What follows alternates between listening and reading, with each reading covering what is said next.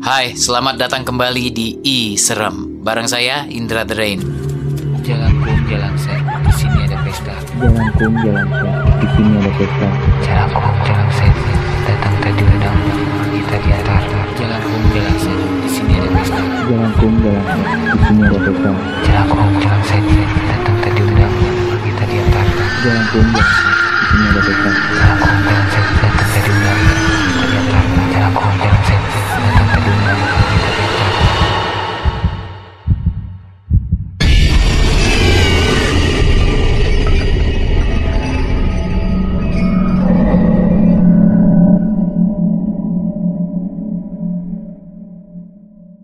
Hai, selamat datang kembali di Serem bersama saya Indra The Rain. Sebelum kita mulai edisi kali ini, kalau kamu punya pengalaman pribadi yang serem yang pengen kamu ceritain di sini, silakan kirimkan lewat email ke program at iradiofm.com atau bisa juga lewat DM ke Instagram at podcastrsj. Nah kali ini sudah ada cerita dari Nisrina. Nisrina menceritakan pengalaman horor ayahnya ketika ayahnya sedang dalam perjalanan ke Baduy. Cerita ini dikirim dan dibacakan langsung oleh Nisrina. Langsung aja kita dengar. Ini dia, I Serem.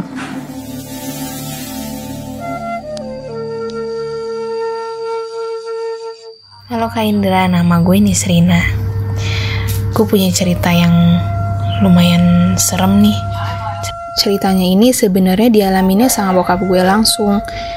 Dan dia ceritain ini ke gue, katanya dia ngalamin waktu dia masih muda dan belum nikah. Jadi dulu itu waktu muda bokap gue seneng banget jalan-jalan, pergi-pergi ke banyak tempat. Nah karena hobinya ini dia sering diminta untuk jadi guide. Saat itu dia diminta sama beberapa mahasiswa untuk guide mereka ke Baduy. Hari itu mereka berangkat ke Baduynya emang agak sore kak, dari sore menjelang ke maghrib jadi hampir gelap.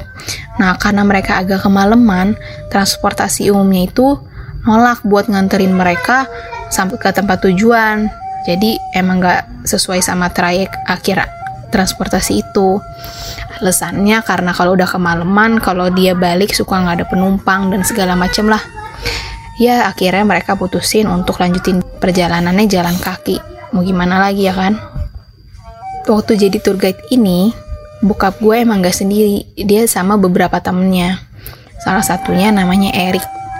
Erik ini dari awal mereka putusin jalan kaki juga emang udah lesu mukanya. Dia langsung kebayang capek duluan karena emang dia perawakannya gemuk dan gampang capek. Singkat cerita lanjutlah mereka akhirnya jalan pelan-pelan. Karena jalan kaki ya otomatis posisinya ngebentuk barisan ke belakang gitu kan kak. Nah mereka jalanlah pelan-pelan sampai udah di separuh jalan. Salah satu temen bokap gue notice kalau Erik tuh nggak ada. Dia nengok ke belakang, terus nanya sama Andra teman bokap gue yang satu lagi. Dra, Erik ke mana? Lah, tadi dia masih di belakang gue. Orang barusan kita ketawa-tawa, dia juga ikutan ketawa kok. Nah tapi sekarang nggak ada. Di mana dia? Semuanya pada kebingungan nyariin karena emang tiba-tiba aja Erik nggak ada. Andra juga bilang dia sempet nanya ke Erik karena muka Erik tuh udah kelihatan capek banget. Lo masih kuat nggak Rik? Dia jawab nggak apa-apa gue masih kuat. Nah karena itu mereka putusin buat putar balik untuk nyari temennya si Erik ini. Mereka jalan lagi, mundur, sampai akhirnya lumayan cukup jauh mereka mundur, mereka ketemu Erik lagi duduk di pinggir jalan teman-teman bokap gue lumayan bete karena mereka udah separuh jalan harus balik lagi untuk nyari Erik. Mereka cuman ngomong, lu dari mana Rik? Lu nggak bilang-bilang kalau mau istirahat, kita jadi baik lagi nih. Erik cuman ngomong kalau dia emang udah kecapean. Akhirnya teman-teman bokap gue karena kasihan sama si Erik, mereka mutusin, yaudah kita lanjutin jalan pelan-pelan sambil kita cari tempat yang bisa kita jadiin buat istirahat malam ini. Jalan mereka lagi pelan-pelan sampai akhirnya mereka ketemu satu bangunan cukup tua. Bentuknya bisa dibilang kayak sekolah. Tapi emang gak ada keterangan nama sekolahnya itu apa. Mereka juga nyari-nyari keliling sekolah itu eh, ngeliat ada orang atau enggak. Tempat itu sepi banget. Sambil mereka keliling di bangunan itu, nyari tempat yang bisa mereka pakai buat stay, kebenaran ada satu kelas yang bisa mereka pakai karena kelas itu nggak dikunci. Dari cerita bokap gue sih katanya tempat itu tuh selayaknya bangunan normal, ada meja, ada kursi, ada lampu. Nah, mereka akhirnya malam itu stay kan di dalam satu ruangan. Sambil mereka istirahat, bokap gue inget sama kejadian Erik tadi di tengah jalan. Mereka tanyain kan, Rick, lu tadi bukannya bilang kalau misalnya emang mau istirahat, kita kan jadi lumayan nih capek balik lagi. Di situ agak aneh karena Erik ngomong, gue udah bilang sama kalian kalau gue tuh kecapean dan gak kuat. Sontak Andra langsung ngomong dong, loh tadi kan gue nanya sama lo, lo masih kuat atau enggak? Karena muka lo capek, lo bilang lo masih kuat, kata si Erik. Lu kapan nanya sama gue?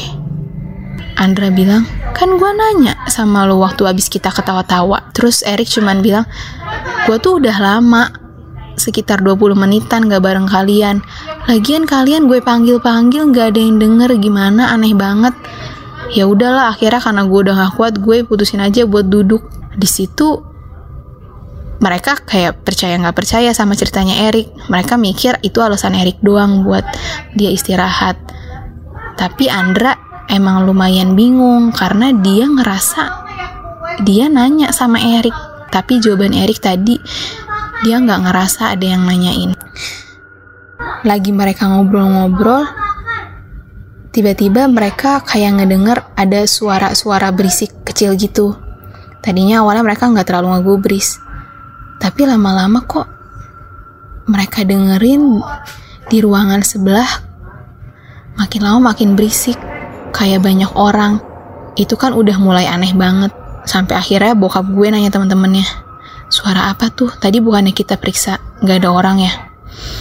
Mereka udah yakin banget itu suatu hal yang aneh. Karena kondisinya yang aneh dan serem, mereka putusin nggak bisa kayaknya mereka untuk stay di situ. Akhirnya walaupun terpaksa, mereka putusin buat lanjutin jalan kaki untuk nyari tempat yang lebih layak lainnya. Di perjalanan mereka nyari tempat lainnya, mereka ketemu sama bapak-bapak yang lagi ronda. Situ mereka ketemu, ngobrol, ditanya tujuannya mau ke mana. Singkat cerita, mereka ngasih tahu kalau mereka itu mau ke Baduy dan mereka butuh tempat istirahat karena emang udah kecapean banget. Diajaklah mereka ke rumah si bapak itu untuk istirahat. Sampai di rumah bapak itu, mereka ngobrol-ngobrol kan. Sama bapak yang ronda itu mereka ngobrol-ngobrol. Mereka cerita kalau mereka terpaksa jalan kaki karena transportasi umum itu nggak mau nganterin mereka ke Baduy karena udah terlalu malam. Dan akhirnya karena udah kecapean mereka mutusin buat istirahat dulu di sekolah. Ngedengar cerita itu bapak ronda tadi langsung kaget. Sekolah? Sekolah apa ya dek? Karena setahu saya di sini nggak ada sekolah. Aneh dong. Teman-teman bokap gue cuman bisa kebingungan sambil parno. Karena kan mereka bener-bener keliling di tempat itu. Tapi ya mau gimana lagi ya kan? Bokap gue sama teman-temannya cuman bisa lihat-lihatan sambil merinding. Tapi malam itu mereka putusin mereka nggak mau terlalu ambil pusing tentang apa yang udah diceritain sama bapak-bapak itu akhirnya mereka istirahat sampai pagi Terus mereka lanjutin perjalanan ke Baduy kayak rencana awal. Setelah mereka selesai di Baduy, mereka inget kan sama cerita bapak itu tentang sekolah yang gak ada. Karena mereka percaya nggak percaya, tapi penasaran juga, mereka putusin pas mereka perjalanan pulang mereka harus ngeliat dan nelusurin dan periksa bener atau enggak sekolah itu ada. Dan ternyata pas perjalanan mereka pulang, di sepanjang jalan mereka cuma lihat tanah kosong dan pepohonan, sama sekali nggak ada bangunan tua. Di situ mereka semua merinding. Bahkan bokap gue pun sampai saat dia nyeritain kejadian ini, dia langsung merinding kalau inget pengalaman itu.